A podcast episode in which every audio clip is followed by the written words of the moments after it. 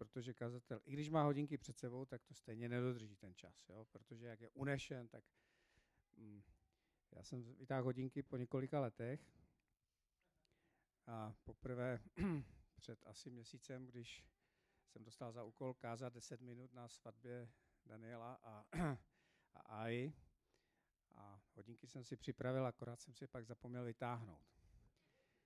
Takže, ale nebylo to, ta, nebylo to dlouho, já dodržel jsem čas, přestože jsem neměl hodinky. Tak eh, my jsme v takové té kultuře, jak se říká, eh, všichni mají hodinky a nikdo nemá čas. A hm, tak teďka si řekněme, že na to mám 20 až 30 minut. Prý. Tak. Eh, mám téma, já jsem si ho sám trošku tak upravil.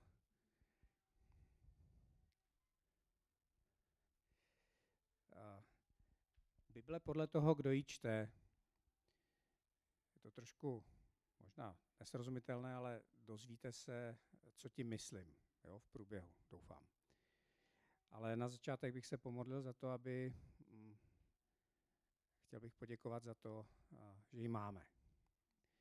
Nebeský oči, já ti děkuji za, za těch 66 knih, které si nechal sepsat eh, svými eh, služebníky, kteří za to kolikrát i položili život, kteří vážili každé slovo. Děkuji ti za Bibli, že v době, která si neváží slov a kde je takový, takový plevel všude kolem nás, takového přehršle všech možných informací, takže máme, máme soubor knih, které nám říkají to podstatné do života. Ti za to děkuju, za to, že si nechal zapsat eh, písmo svaté a že k nám může i dneska mluvit. Amen.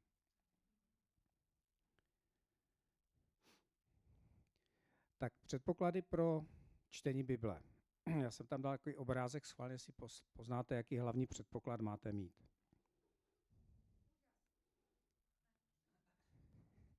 Ano, pak ještě jeden. Ano, je to je to podobné. Eh, eh, já jsem kdysi byl na přednášce profesora Sokola a on to měl jako téma eh, základní filozofický přístup nebo základní filozofický postoj, tak jsem čekal, jaká bomba to bude. A on říkal, základní filozofický postoj je údiv. jo, údiv. Takže myslím si, že to, to je to, co si myslím, že potřebujeme mít. Uh, abychom stále zůstávali v tom postoji, že jsme zvědaví a že se chceme divit. Protože pokud se nám toto ztratí, tak přestáváme být těmi dětmi a Ježíš řekl, že neobrátíte-li se, nebudete-li jako děti, jistě nevejdete do Božího království. A já bych rád, aby všem, vy jste tady většinou ještě dost mladí, tak eh, aby vám ten údiv vydržel aby zůstal až do vašich šedin. A stále jste se tak upřímně jako děti divili, protože co je dětem vlastní, že jsou bezprostřední a že se neustále na něco ptají. To zjistíte, až vám děti povyrostou. A tati, proč? A odpovíte, a hned zatím je následující otázka a další a další a další. A to dítě nikde ne, nikdy nekončí s těmi dotazy. Pořád se na něco ptá. A my jako dospělí se už někdy neptáme. Už nám připadá, že všechno víme, nebo jsme nějací takový unavení. A myslím, že Bohu se líbí, když se ptáme. Že máme ten dětský údiv a chce, abychom se takhle chovali. A někdy se říká, že Bible je boží slovo.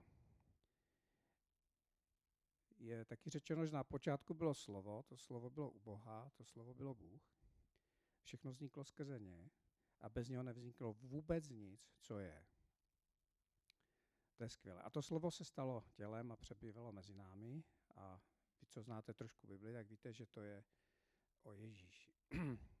Ale že Ježíš ještě než se stal tělem, než přišel na tuto zem, tak přebýval s otcem a v něm se skoncentrovala všecka tvořivá informace pro celý vesmír.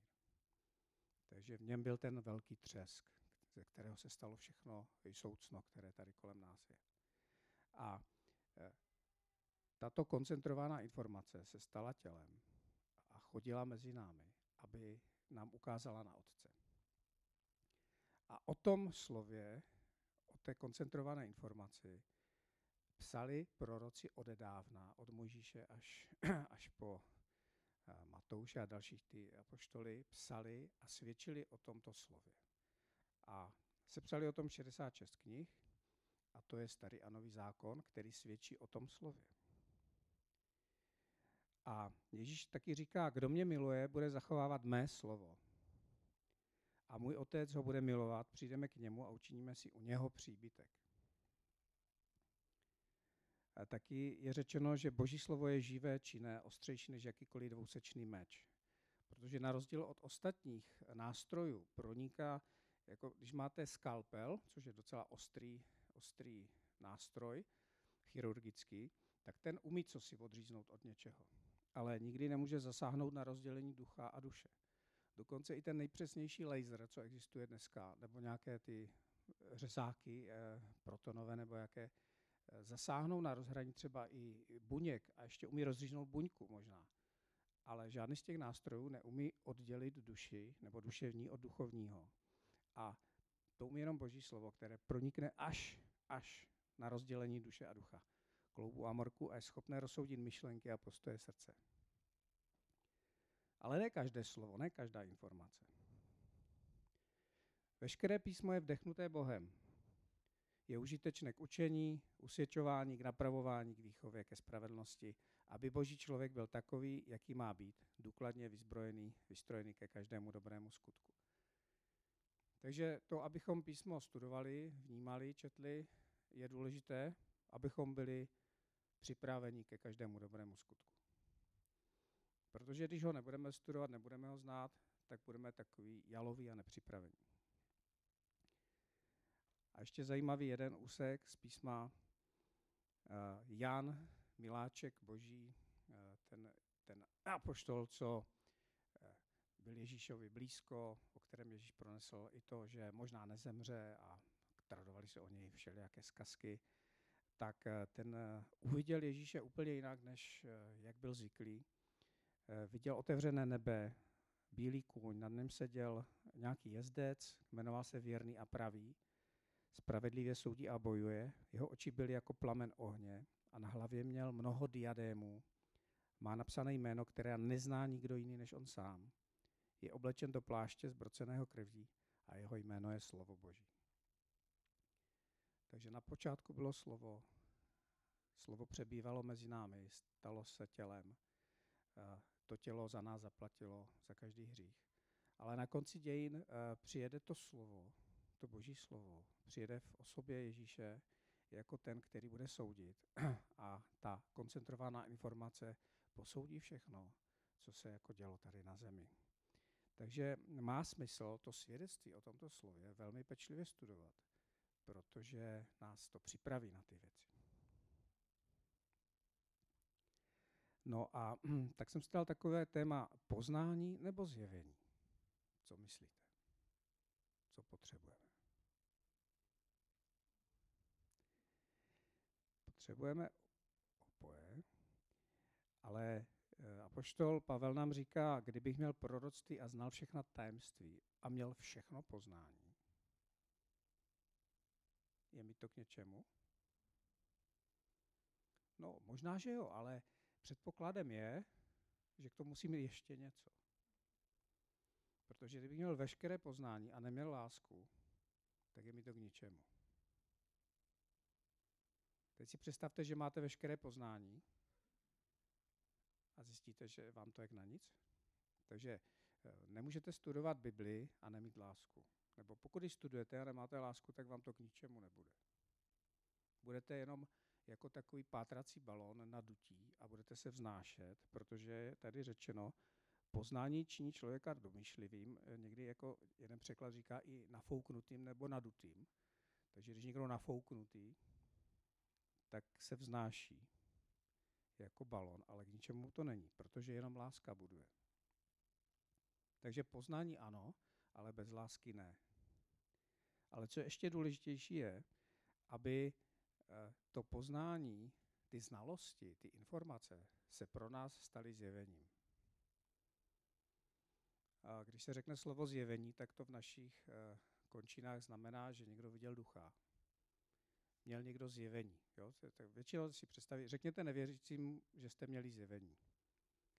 Tak si bude myslet, že jste viděli ducha v nějakém bílém hábitu, a, a nebo že jste viděli něco třaskavého. Ale v té řečtině to slovo apokalypsis znamená odhalení. Že jste na něco přišli, že vám něco došlo, že se vám něco odhalilo. A eh, studium písma nebo čtení písma bez toho zjevení eh, nemá smysl. Potřebujeme, aby to, když čteme Bibli, aby se nám stalo zjevením, abychom najednou věděli, že nám Bůh odhalil něco ze sebe, něco o nás, nebo něco pro nás. A to zjevení v nás působilo potom tak, že to zjevení se v nás stane tělem. A každý z vás je povolány k tomu, aby se něco božího v něm stalo tělem. Protože Ježíš udělal to, že ta koncentrovaná kosmická informace, ta, ta super koncentrovaná e, moudrost a všechno se stalo tělem. Přebývalo to mezi námi. A on chce, abychom e, měli na tom podíl. Takže pokud vám Bůh dá nějaké zjevení, odhalení o sobě, tak chce, aby se to slovo, to zjevení ve vás stalo tělem a abyste to reprezentovali tady na zemi. Takže a když vám Ježíš svěří kousek ze sebe a máte třeba v sobě srdce chváliče, tak eh, vy tady na zemi můžete reprezentovat to, že ten, kdo věří v Boha, je chválič protože úplně je to z jeho přirozenosti a, a stane se to slovo ve vás tělem. Ale když nemáte to zjevení, tak můžete dopadnout jako ty, ke kterým mluvil Izajáš a řekl, celé toto zjevení je pro vás jako slova zapečetěné knihy, kterou dají někomu, kdo umí číst, se slovy přečti to. A on řekne, nemohu, protože je to zapečetěné. Takže někdo čte Bibli a má ji zavřenou, zapečetěnou. A čte ji a nerozumí a je na úrovni těch lidí, ke kterým to bylo řečeno, já nemůžu ti říct, co to znamená, protože tomu nerozumím, je to zapečetěné. A co odpečeťuje tu znalost nebo povědomí, to odhalování, je ten postoj, že k tomu přistupuji jako to dítě že důvěřuji, že mi tím Bůh něco chce říct a tím mi to odkrývá. Protože Bůh se dává poznat pokorným, ale protiví se pišným. Jestliže mám v sobě postoj vševědoucnosti a píchy, tak bude pro mě písmo zavřené. Ale já přeju, aby pro každého platilo v onen den, třeba dneska nebo zítra, ty, který jsi byl předtím hluchý, tak uslyšíš slova knihy, nebo přečteš a pochopíš a ze zatmění a temnoty prohlednou oči slepých. To je to, proč Bůh dal písmo, aby ty hluší slyšeli, slepí viděli. A kdo bude číst, aby rozuměl. Pokorní se opět budou radovat v hospodinu. Takže pokorna, pokora bázeň Boží, je předpoklad, aby se, abychom tomu rozuměli.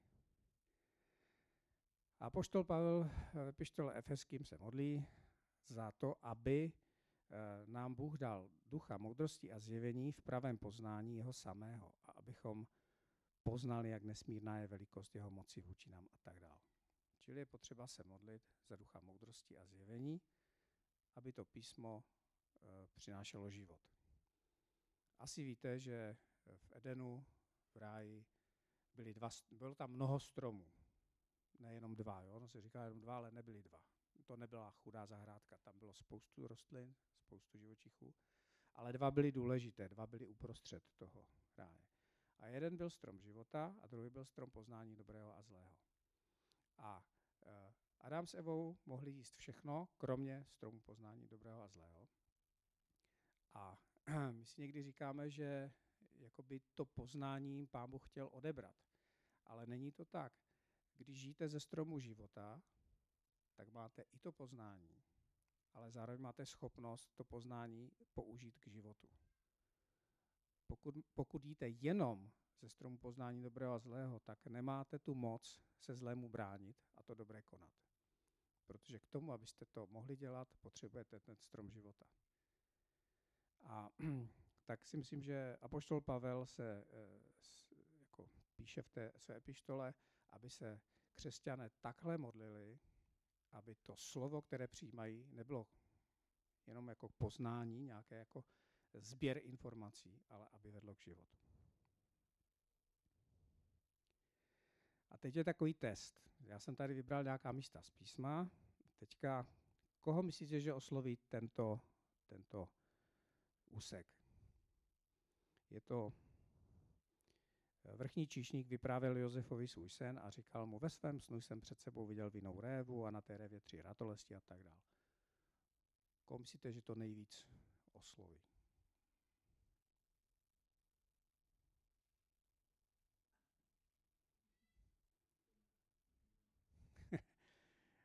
může, anebo může to oslovit ty, kteří mají sny, ne? Takže asi každého. Všichni máme sny. Víte to, jo? Ale někteří si akorát nepamatujete, ale jinak máte všichni sny. A možná byste rádi věděli, eh, co znamenají.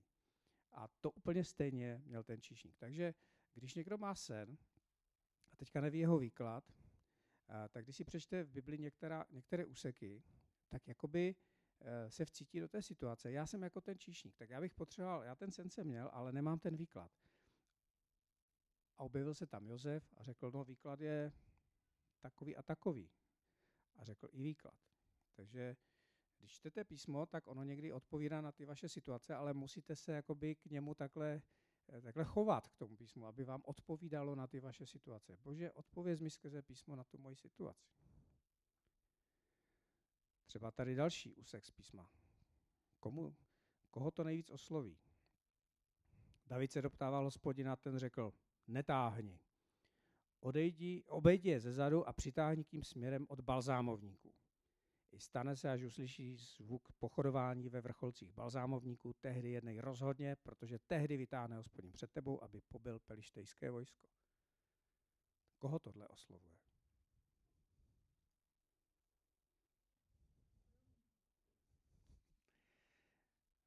Ano, ty, kteří, kteří jako přemýšlejí o bitvách. Protože když, eh, nebo o strategiích, protože když čtete ty eh, Samuelovy knihy, tak víte, že každou bitvu ten David dělal jinak. A jsou lidi, co je čtou pořád dokola, protože je tam fascinuje to, eh, ty strategie, jak se přesouvaly ta vojska. A umí si to úplně živě představit. Jo? A úplně, jako kdyby, jako kdyby tam byli. A někdo, jako většinou dámy to čtou a řekla už abych to prolistovala pryč, tam je samé zabíjení. A muži nebo kluci prostě to čtou a říkají si, to, to, tady to pán Bůh jim to nandal, takhle to hezky, takhle je obešel a oni to čekali od tam, přišel od tam a tak. Protože eh, to v jejich srdcích takhle pracuje. Protože jsou povolaní do nějakého zápasu a potřebují se naučit, že každý zápas má nějakou svoji strategii a že není žádný zápas stejný. No a kter, co tohle slovo, třeba když si čtete knihu přísloví, tak koho to oslovuje? Když znáte knihu přísloví, tak víte, že uh, oslovuje ty, kdo hledají moudrost. Ty, kdo, protože to uh, píše, nebo sebral to král Šalamoun, ty, ty různé uh, typy přísloví, ale ten základ měl od svého otce Davida. A ten mu to štěpoval do srdce a říkal, počátek moudrosti je bázeň hospodinová, eh, dbej na eh, příkazy svého otce a Šalamon tak dbal, až to, až, až to sepsal všechno a kdo, kdo hledá nějaké, eh, nějakou moudrost při vládnutí nebo při, při jednání, tak čte furt dokola knihu přísloví, protože tam je koncentrovaných spousta veršů. Já si vzpomínám, když jsem studoval na právnické fakultě, a měli jsme tam předmět eh, kybernetika, tam jsme napsat nějakou seminární práci, a, tak jsem šel za tím docentem a říkám mu, že bych rád napsal a, seminárku a, a měli jsme si zvolit nějakou literaturu, ze které to bude dělat. A já jsem mu říkal, já jsem si zvolil literaturu a rád bych to napsal z knihy Kazatel a z knihy Přísloví. A teď ten, ten na mě tak jako vykulil oči, protože to ještě nebylo za kapitalismu. A, říká, konečně někdo, kdo přemýšlí. A říkám, jak to myslíte? On říká, no, teď tam je ta moudrost. To všichni ostatní opisují uh, od těch starověk, starověkých jako myslitelů. A, a tak jsme se s tím docentem až tak skamarádili, že jsem chtěl, chodil k němu domů a modlil se za něj, ale jeho úplně uchvátilo to, že, že mu někdo připomněl a, a řekl, že to tak je, že ty knihy o řízení, o vedení, nebo ty verše, že jsou v písmu. A jeho to úplně, úplně uchvátilo. A jaké povolání reaguje na následující verše? Tak, ztracenou vypátrám, zaběhlou přivedu zpět, polámanou uvážu a nemocnou posílím, kdežto tučnou a silnou zahladím. Jaké povolání tohle jako dělá? Co? Poznáte určitě, že jo? Pastýř. Ale zároveň každý, kdo je pastýřem, tak, tak to nějak cítí, že, že dostává, dostává, ty, dostává tu odpovědnost za ovce, ale zároveň má pravomoc eh, posoudit, která z nich je uh, nemocná a která je tučná. Jo? A ty tučné jako tučné potřebují cvičit, že jo? Eh, ty nepotřebují, pokud se někdo nemenuje Michal Tučný nebo tak, ale musí se, někdo se musí rozcvičit, někdo se musí posílit, někdo se musí ovázat, někdo se musí vyhledat, někdo se musí přivést zpět. A to dělají pastýři.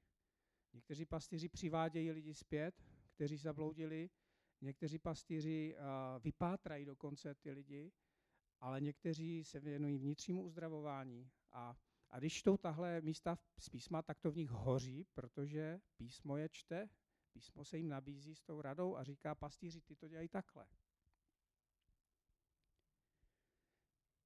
Ježíš, když spatřil zástupy, vystoupil nahoru, otevřel ústa a učil je. A teď takové to jedno z nejslavnějších vyučování. Jo? Takže to chápete, že to asi bude učitel. Takže když někdo, když nějaký učitel je úplně fascinovaný tím, těmi kontrasty, že si říká, no tak je, je, jedno je takhle a druhé je takhle, tak to musím nějak jak dohromady a má, má radost toho systému, má radost toho, že to dává smysl a úplně se v tom Eh, raduje a všecko si znázorně na tabuli nějakými obrázky, nějakými šipkami, nějakými za prvé, za druhé, za třetí. Eh, pastýř prostě naslouchá třeba hodiny, hodiny naslouchá eh, té strápené ovci a učitel by se zbláznil za tu dobu, kdyby to měl dělat. Zkuste si to někdy, jako, když jste jako rozbolavělí a strápení, si zajít za učitelem pro radu tak odejdete ještě s jedním problémem navíc, jako, protože máte ten svůj problém, který vás trápí, a učitel vám vysvětlí, proč, jak ty věci mají být uh, a vy zjistíte, že ještě jako něco, ještě dalšího nemáte a neumíte a, a tak dále. Protože učitel uh, to vidí jako nějakou strukturu a poradí vám, ale v tu chvíli jako to nepomůže. Ale pastýř pomůže. A pastýř to vůbec nemusí být strukturované. U pastýře někdy stačí, že sedí a naslouchá. A vy odcházíte a říkáte si, sice mi nic neporadil, ale jsem takový nějaký jako polouzdravený. Protože to pomazání pastýře funguje jinak než učitele. Tohle asi taky chápete, protože někteří lidi mají, jsou úplně fascinovaní, když to Ezechiele a teď prorokuj těmto kostem. To by učitel nedal. Učitel by si řekl, jak se může prorokovat kostem, teď kosti nemluví, nejsou osoby. Přece, když na někoho mluvím, musí to být osoba a začneme mít takové ty, tyhle ty otázky. Prorok, ne, že by byl nějaký hloupější než učitel, ale uh, prorokuj kostem, to dává smysl. Ne? Ne. promluvil někdo jiný než prorok. Ale právě ten prorok si říká, no jestli to říká Bůh, tak já jeho jménem těm kostem řeknu ožijte a oni prostě ožijou. Ale to nedává z hlediska vyučování žádný smysl. To dává smysl z hlediska prorockého, protože jménem božím já řeknu, ty kosti prostě povstaňte. No a tím to nekončím, že Ezechiel pokračuje a říká, panovník eh, na to mi řekl, prorokuj k duchu. Tak tam byl ještě nějaký duch a prorok, prorokoval ke kostem, ale ještě, ještě něco řekl duchu, a prorokuj lidský synu a řekni tomu duchu, toto praví panovník hospodin, při duchu od čtyř větru a vdechni do těchto pobytých, ať ožijí. Zase to s vyučováním nemá moc společného, ale je to s, nějakým, jako, s nějakou schopností přinést život. Jo? Prostě vidění, co se děje v nebi, tak se má stát na zemi. A tohle, tohle třeba dělají proroci. Takže proroci, co čtou Bibli, tak jako těm to připadá přirozeně, ale neumí si jako poradit s tím, nebo když se o tom s někým baví, tak když se baví prorok s učitelem, to pokud se nemají opravdu rádi, tak z toho může vzniknout docela šavlovačka. Protože eh, učitel mu vysvětluje, že tak to nejde, že to je, že to je blbost a ten prorok si říká, proč mě takhle jako brzdí, proč mě od toho odrazuje. Teď já cítím, že v tom je nějaká jako boží moc. Že? No, nestím se za evangelium, protože to boží moc k záchraně pro každého, kdo věří. Reinhard Bonke, nebo někdo jako vy, že jo, tady. Vidím celý Černý most zaplněný prostě evangeliem. Vidím ty zástupy, jak, jako jo, prostě máte, tyhle věci vás rozněcují, protože víte, že to je kus božího srdce. Ale zase jako ten evangelista, kdyby měl uh, s každou tou jednotlivou, představte si, že by ty lidi doopravdy přišli, přišlo třeba 100 lidí, a teď 50 z těch přichozích by byli rozbití lidi. Jo? A teď ty evangelisti by začali uh, s těmi lidmi trávit čas a naslouchat těm jejich příběhům, tak z evangelistů budou trosky, protože nejsou pastýři. Ale když přijdou ty lidi a budou tady pastýři, kteří těm lidem naslouchat budou, tak eh, evangelisté půjdou dál za těmi, kteří jsou ztraceni a pastýři budou mít komu naslouchat. Protože pastýř a evangelista jsou různá povolání. A nebo když máte takový ten nejkratší žálm, chvalte hospodina všechny národy, oslavujte ho všichni lidé, nebo je mocné nad námi jeho milosedenství, no tak, tak to všichni chváliči vědí, že to je jako jejich parketa. A úplně to k ním mluví a úplně to s nima cvičí. A takhle je to v písmu s mnoha různými uh, oblastmi, že někoho oslovuje struktura, kterou čte. Někoho oslovuje apoštol Pavel, jak to má krásně sesumírované. Někoho oslovuje Izajáš, jak to nemá sesumírované. Jak je to takové jako přeskakuje z tématu na téma, ale je tam taková ta, ta citovost. Jo. Někoho oslovují žalmy, protože je to takové jako prožité, ty, ty bolesti, jako je to z hloubky, je to psychologicky krásně propracované. Vyvádí z hlubiny až do výšiny a tak dále. Takže my potřebujeme, aby nás písmo četlo. Když čtete písmo, abyste si položili ty otázky, co se to ve mně chvěje, když čtu písmo, nebo u jakých témat se moje srdce roz, rozechvívá. Kdo jsem, když čtu písmo? Protože všecko vás nebude bavit. Já si myslím, že třeba uh, asi málo kdo z nás je úplně unešen, když čte knihu numery. To už slovo numery znamená, jsou počty nebo výčty, takže tam jsou takové ty rodokmeny, seznamy, jo? Ale umím si představit typ člověka, kterého to uchvátí, třeba nějaký statistik, nebo dějepisec, nebo někdo takový, kdo má rád strukturu. Jo? Ten úplně to bude hltat a bude si říkat, ještě víc seznamů, ještě víc e, a ještě bych to chtěl. A ostatní to rychle prolistujou a zjistí, a už jsou rádi, že jsou zase u něčeho, co má trochu děje. Jo? A, takže ta moje otázka zní na závěr, co ty, co ty a písmo? Tak zopakuju, buď jako dítě. Buď jako dítě, bezprostřední a divící se. Zvědavý. Nestrácej zvědavost, nestrácej schopnost údivu a bezprostřednost. Hledej v písmu, co je pro tebe aktuální, co odpovídá tvému povolání, čili co odpovídá tvé situaci dneska, ale taky co odpovídá tvému povolání, kým jsi, tak k tomuto písmo tě vyzbrojí, ale taky nezapomínej na celkový obrázek. Přemýšlej o tom taky, co ti druzí. Takže evangelista by měl přemýšlet o tom, jak se asi cítí prorok. Když čte ty prorocké knihy a není sám prorok, tak si říká, jo, takhle se cítí ty lidi. Takhle se cítí osamělí. Takhle se cítí jako s tím svým poselstvím nějací sevření. Takhle je to bolí, jako když něco se neděje. Jo? Takže když nejste proroci a čtete o prorocích, tak si říkejte, dej mi porozumět, jak se cítí prorok. Protože v církvi se potřebujeme všichni. A tomu učiteli, ten učitel, ať, ať přemýšlí, jak se cítí evangelista, když vidí ty, ty, ty, ty lidi, jak bloudí a jdou do zahynutí tak ať pochopí toho, kdo chce pořád běhat na ulice a, a někde a vždycky na každém schromáždění řekne, tak pojďte ven, pojďte ven. A ty, ty pastýři, já chci být uvnitř, já chci být uvnitř. A evangelista, proč jste uvnitř, musíte být ven. Tak zkuste si to uh, říct, jak se cítí ty ostatní. Studuj témata, která jsou blízko tvému povolání.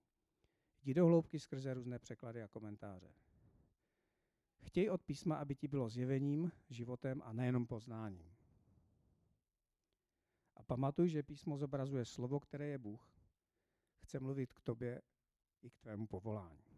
A na závěr přeju nám všem, abychom měli z písma. Co? Aby nám to vydrželo až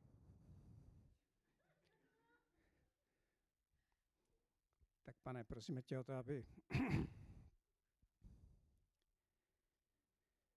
aby si k nám mluvil do hlouby srdce, aby to nebyly jenom nějaké texty, které se nějak prolítnou, že si musím přečíst tři verše za den, nebo prosím tě o to, aby, aby, se, aby s nám stal zjevením skrze písmo, aby k nám přišlo tvoje zjevení do osobních životů a proměnilo nás v těch našich trápeních, ale v těch radostech a nasměrování do našich povolání. Prosím tě, aby nám zůstal ten tvůj údiv, taková ta dětská bezprostřednost, dívení se, zvědavost a zároveň i radost z toho poznání, radost ze života, která nám vydrží, až, až si nás vezmeš. Amen.